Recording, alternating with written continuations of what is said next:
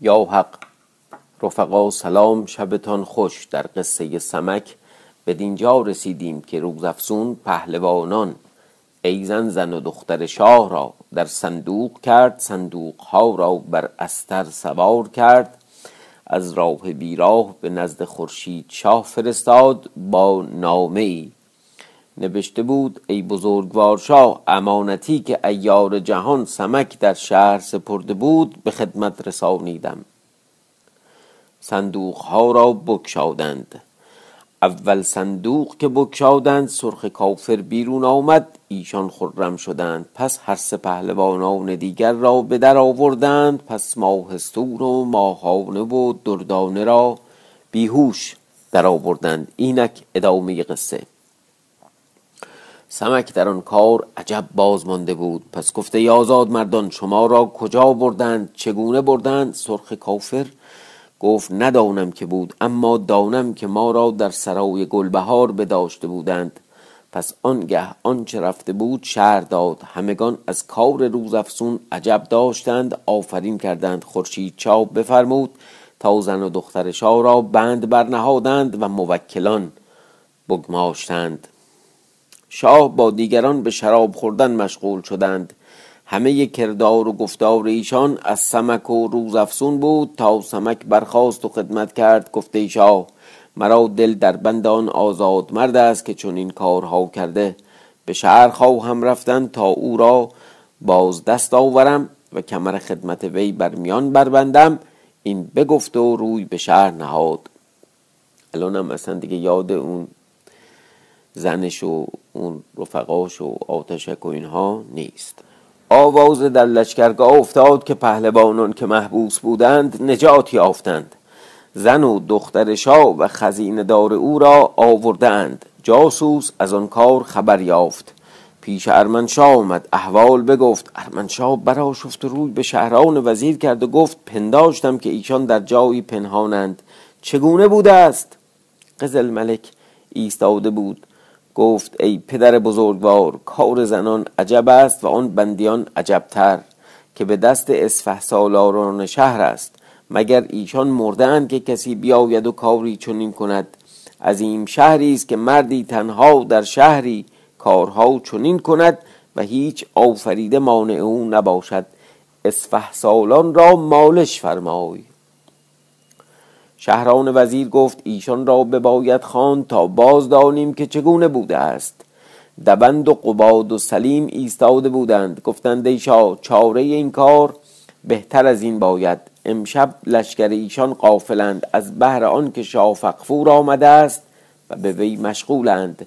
شبیخون باید بردن. باشد که کاری براید شاه گفت چنین باید کردن. در ساعت بیست هزار سوار نامزد کردند پنهان چنان که دیگران آگاه نشدند. چون وقت کار آمد سپاه روی به لشکرگاه خورشید چا نهادند طلایه لشکر فرخ روز از وی درگذشتند چنان که ندانستند. پیرامون لشکر برآمدند طبل حرب فرو کوفتند دست به تیر و نفت در لشکرگاه کردند و لشکر غافل از ناگاه غلبه و آشوب برآمد. سپاه گروهی مست بودند. هر که می توانست از خیمه بیرون می آمد روی به مسافگاه می نهاد سپاه در هم افتادند که از ناگاه بادی برخاست چنان که خیمه ها و خرگاه ها اسبای می افکند خروش و جزع در لشکرگاه افتاد. شاه فقفور و خورشید چا بر درگاه آمدند. آواز می‌دادند که هیچ کس نخواهیم که از خیمه بیرون آید. در خیمه ها می باشید با تیغ های کشیده لشکر در هم افتادند دار و گیر می کردند. دوست از دشمن ناپدید. تا به قایتی که باد سخت شد که همه لشکرگاه به هم برآمدند. از قضای آسمانی محپری با لالا صلاح در خیمه بودند. بترسیدند که چه بوده است. از خیمه بیرون آمدند. سوار گشتند. در گوشه ای ایستادند تا روز روشن شد که هر دو لشکر از هم بازگشتند. فقفور چین و خورشید چا به بارگاه آمدند از آنگاه غمناک شدند. می‌گفتند مکری عظیم بود که با ما کردند ندانیم که چگونه بوده است. از بسیاری زاری که در لشکرگاه بود خورشید چاق غمناک بود. آرزان را بفرمود تا به شمار آورند که چه مقدارند که به مرگ آمده اند بشمردند. مقدار شانزده هزار و هشتصد و بیست و نه مرد به قتل آمده بودند. عدد دقیق. شاه از دلتنگی برخاست به خیمه زنان آمد محپری را ندید. فریاد برآورد گفت محپری کجا رفته است؟ او را طلب کردند نیافتند. از خادمان و کنیزکان بپرسیدند. گفتند چون باد برآمد خود و لالا سلا از خیمه بیرون آمدند بیش از این ندانید شاه گفت بنگرید تا بندیان ماندند. بیامدند و زن شاه و دختر و دردانه را طلب کردند نیافتند. با شاه گفتند شاه به بارگاه آمد. احوال با فقفور و هامان و دیگران بگفت ایشان غمناک شدند. شاه بفرمود تا در میان کشتگان طلب کردند نیافتند. خورشید شاه فریاد برآورد و زاری کرد فقفور بگریست. پهلوانان سراسیمه شدند. همه لشکر خاص عام در خروش آمدند. جاسوس برگماشتند تا نشانی آورد. همگان دلتنگ بودند. هامان وزیر دلتنگ گفت تدبیر آن است که در جنگ بسته شود تا یک هفته. مگر نشانی از محفری به دست آید؟ شاه گفت هرچه می باید کردن می کن وزیر گفت بلی یکی را بباید فرستادن تا به ارمنشاه بگوید. خوردست به شیدو خدمت کرد. گفت من بروم و پیغام بگذارم. هامان وزیر گفت برو.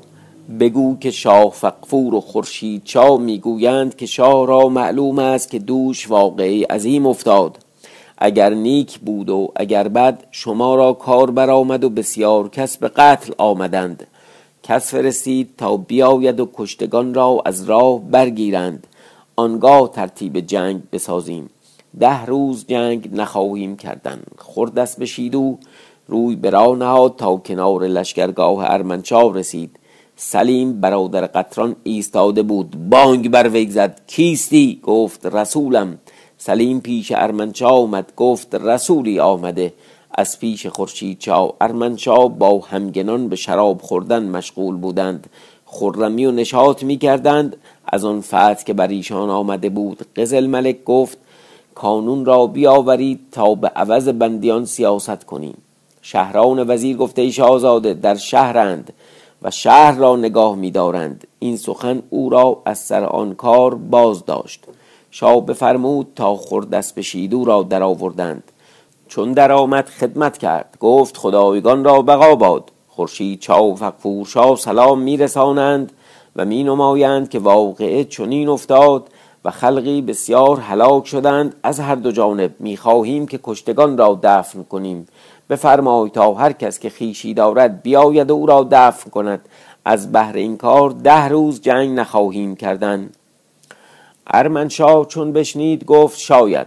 تا چه حیلت می سازند خردست بشید و گفت ای شاه در این کار چه حیلت است؟ مگر آنکه می‌خواهند که جای خالی شود؟ ارمنشاه گفت چون درخواست کرده اید روا باشد. شما را معاف داشتیم. بفرمود تا خردست بشید او را خلعت دادند. ارمنشاه گفت ای پهلوان آن بندیان را از بند که بیرون آورد گفته شاه سمک ایار این بگفت و روی برا نهاد و به لشکرگاه خود آمد پیش شاهان خدمت کرد. و احوال رفته باز گفت ایشان بر آن کار مشغول بودند شاه از برای محپری دلتنگ تا شب درآمد از هر دو جانب طلایگان بیرون آمدند سرخ کافر خدمت کرد. احوال چنان که بود باز گفت که بنده به شهر می رود تا احوال با سمک بگوید تا طلبکار محپری باشد که نشانی به دست آید که مرا چیزی در دل می آید شاه گفت آن چیست؟ سرخ کافر گفته شاه بدان که صلاح از آن ارمنشاه است امون لالا صلاح. نباید که محپری را برده باشد. شاه گفت تو را زود به شهر باید رفتن باشد که زود خبری بیاوری. سرخ کافر گفت فرمان بردارم روی برا نهاد تا به شهر آمد. به میان بازار زرگران در مقام خود بایستاد. سمک آمده بود به شهر تا نشانی به دست آورد که این کار با بندیان که کرده است بران میگشت بران میگشت. از آن جانب روزافسون در سرای خود می گفت ناچار دانم که سمک به طلب من آید بیرون روم تا چگونه باشد. برفت برمیگشت که ناگاه سمک و روزافسون به هم باز افتادند. فینال قصه. روزافسون چون سمک را بدید بیامد و بانگ بر وی زد. سمک کارد برکشید و به روزافسون درآمد تا او را کاردی زند. سمک نمی‌دانست که او از دوستان است. به وی درآمد. روز افسون دست وی برپیچید. کارد از دست وی بستد. سمک چون چنان دید در جست میان روز افسون بگرفت. در خود کشید. اندام وی نرم یافت. نه چون اندام مردان بود. با خود گفت ندانم که چگونه است. ایشان در هم آویخته که سرخ کافر بر آن مقام رسید. چون سمک بدید که یکی از دور می آید گفت نباید که دشمن باشد و این آزاد مرد را رنجی رسد. دست از وی باز داشت گفت برو تا تو را رنجی نرسد. هرچه پیش من آید روا بود. تا بنگرم که کیست. روز افسون آفرین کرد و گفت مردی و جوان مردی او را مسلم است که خود را هدف تیر بلا ساخت و مرا نمی‌خواهد که رنجی رسد. اگرچه من دوست ویم و یقین نمی‌داند و مرا از دشمن میپندارد. پس روز افسون کوچه ای بود. در آن کوچه رفت روی به سرای خود نهاد. داویه را گفت دریاب که سرخ کافر و سمک به شهر آمدند تا راز من آشکارا شود. زود گلبهار را پیش من خوان داویه به سرای گلبهار آمد و او را بخواند. از آن جانب چون روز افسون برفت سرخ کافر در آمد مکابر تا چیزی بر سمک زند. ستیهنده قصد جنگ. سمک او را بشناخت. گفت ای پهلوان مزن منم سمک ایار سرخ کافر. آرام گرفت. در آمد او را در کنار گرفت. سمک پرسید که پهلوان به چه کار به شهر آمدی؟ سرخ کافر زبان برگشاد. احوال شبیخون ارمنشاه و بردن محبری با لالا صلاح بگفت. سمک فرو ماند. گفت شک نکنم که همان آزاد مرد داند که من او را گرفته بودم. چرا او را بگذاشتم؟ سرخ کافر گفت شک نکنم که اوست. ما را به سرای گلبهار باید رفت تا احوال باز دانیم که این آزاد مرد کیست که این جوان مردی به جای ما می کند هر دو به زیر سرای گلبهار آمدند سمک کمند برانداخت و محکم کرد. سرخ کافر گفت تو بر بالای بام در رو در باز کن. سمک به بالای بام برآمد کسی ندید. بیامد و در باز کرد. سرخ کافر در سرای شد. گرد سرای برمیگشت. گلبهار را ندید. سمک بر وی آفرین کرد. گفت زهی آزاد مرد چون دانست که ما طلب کار اوییم و گلبهار بیرون رفتند چون تو را دیده است دریافته است. بیرون آمدند و به سرای برادران قصاب رفتند و در سرای در سرای دو برادران قصاب جایگاهی بود. پنهان شدند که هیچ کس ندانستندی. در آنجا شدند. چون روز برآمد دیگر ببودند تا شب درآمد. سرخ کافر گفت به مقام خود می‌روم. تو خود را نگاه دار. این بگفتند و برفتند. حق سبحانه و تعالی تقدیر کرد که کانون را از دختر چیزی در دل آمد.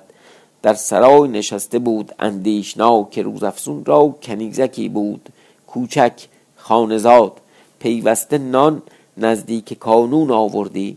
آن ساعت نان بیاورد و پیش کانون بنهاد. کانون گفت ای کنیزک کدبانوی تو به چه کار مشغول است که او را نمی بینم هر شب از سرای بیرون می رود سرگاه باز می آوید کنیزک گفت مگر به سرای گلبهار می رود که از دوش باز او را به سرای خود آورده است که پیش او می باشد کانون در اندیشه فرو رفت دلتنگ بود. با خود گفت نباید که دختر کاری بکند و نام و من ببرد. دنبال کار وی می باید گرفت این اندیشه می کرد تا شب درآمد روز افسون از سرای بیرون شد. به بازار زرگران آمد. سرخ کافر را دید ایستاده با خود گفت جهدی بکنم و او را بگیرم تا نامی تمام باشد. ای بابا این مسخره بازیه. این اندیشه بکرد. آهسته از پس وی در آمد کمند از میان بکشاد. حلقه کرد. بیانداخت در گردن سرخ کافر افتاد و بکشید. تا او آگاه شد سرخ کافر را بر ستونی استوار کشیده بود و چوبی داشت بر میان کتف وی نهاد. قپونی بدبخت. چنان که خروش از نهاد سرخ کافر برآمد که از یک ناگاه سمک برسید. یکی را دید که چوبی بر کتف سرخ کافر نهاده. او را می داشت او بانگ و فریاد می کرد. گفته ای فرومای مگر نمیدانی که کرا می‌زنی به روز افسون در آمد که او را کاردی زند روز افسون دست وی بگرفت سرخ کافر کمند ببرید و به یاری سمک آمد که سمک او را به بند و تعلیم افکنده بود. بهش یاد داده بود چکار کنه. سرخ کافر خواست که او را بربندد. سمک گفته پهلوان او از ماست مکن. سمک گفت اگر صد سال شکر تو گویم زیادت آید. ای آزاد مرد تو کیستی؟ از کجایی? روز افسون گفت بدان آگاه باش که من دختر کانونم. حالا چه فرقی که اگه مثلا هی صفحه جلوتر گفته بودی با الان چه فرقی می‌کرد؟ گفت من دختر کانونم اسفه سالار شهر و کارهایی که تو در این شهر کردی خبر به من می‌رسید و من در آن فرو مانده بودم. می‌گفتم مردی باشد که در جهان چنین کارها تواند کرد. آنگاه شهر می‌داد هرچه کرده بود. سرخ کافر و سمک بر وی آفرین می‌کردند. سرخ کافر گفته ای دختر تو از ما بودی. این چوب چرا بر من زدی؟ روز افسون گفته ای پهلوان چنین میبایست پس هر دو به خواهری او را قبول کردند و خواستند که بروند که از ناگاه کانون و خاطور و پنجاه مرد برسیدند. روز افسون ایشان را بدید. گفته ای پهلوان اول از خود در خواهیم گرفتن. برادر خود را کشتم و پدر را از میان بردارم که دشمنی عظیم است. خیلی خیلی عالی و خیلی خوب. به جناب کانون باید بگیم خوش بخند که خوش خانمانی داری. سمک با سرخ کافر و روزافسون دست بزدند و کاردها برکشیدند و پیش ایشان بگرفتند و بانگ برزدند که ای فرو مایگان پندارید که کس در جهان نیست که جواب کار شما باز دهد. اساس چون بدیدند با خود گفتند هر باید کردن.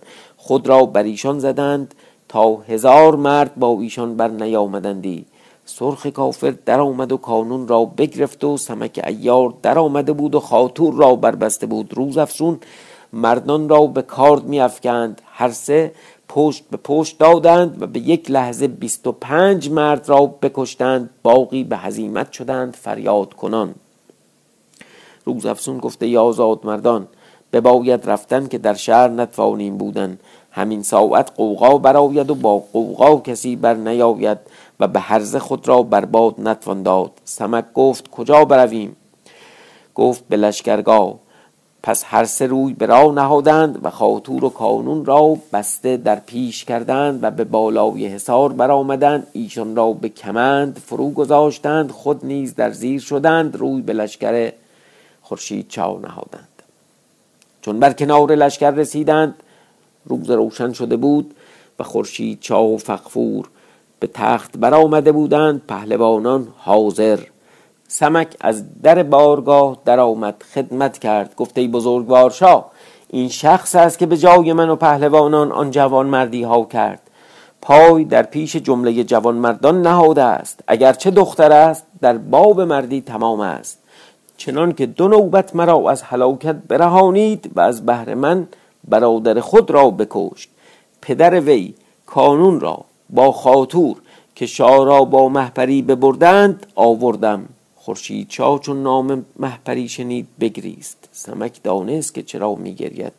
گفته بزرگوار شاه دل فارغ دار که رنجی نباشد. اکنون به گواهی شاهان و پهلوانان که حاضرند این خواهر من است به خود قبول کن. روز افسون گفت تو را نیز به برادری قبول کردم. گفته شاه به حکم آن که شاه مرا برادر خوانده است او را به خواهری قبول کن. شاه دست وی بگرفت و با وی خواهری و برادری بگفت. شاه فخفور و هامان وزیر و پهلوانان به روز افسون آفرین کردند. خورشید چا او را پیش خود بنشاند. زنش هم رفته.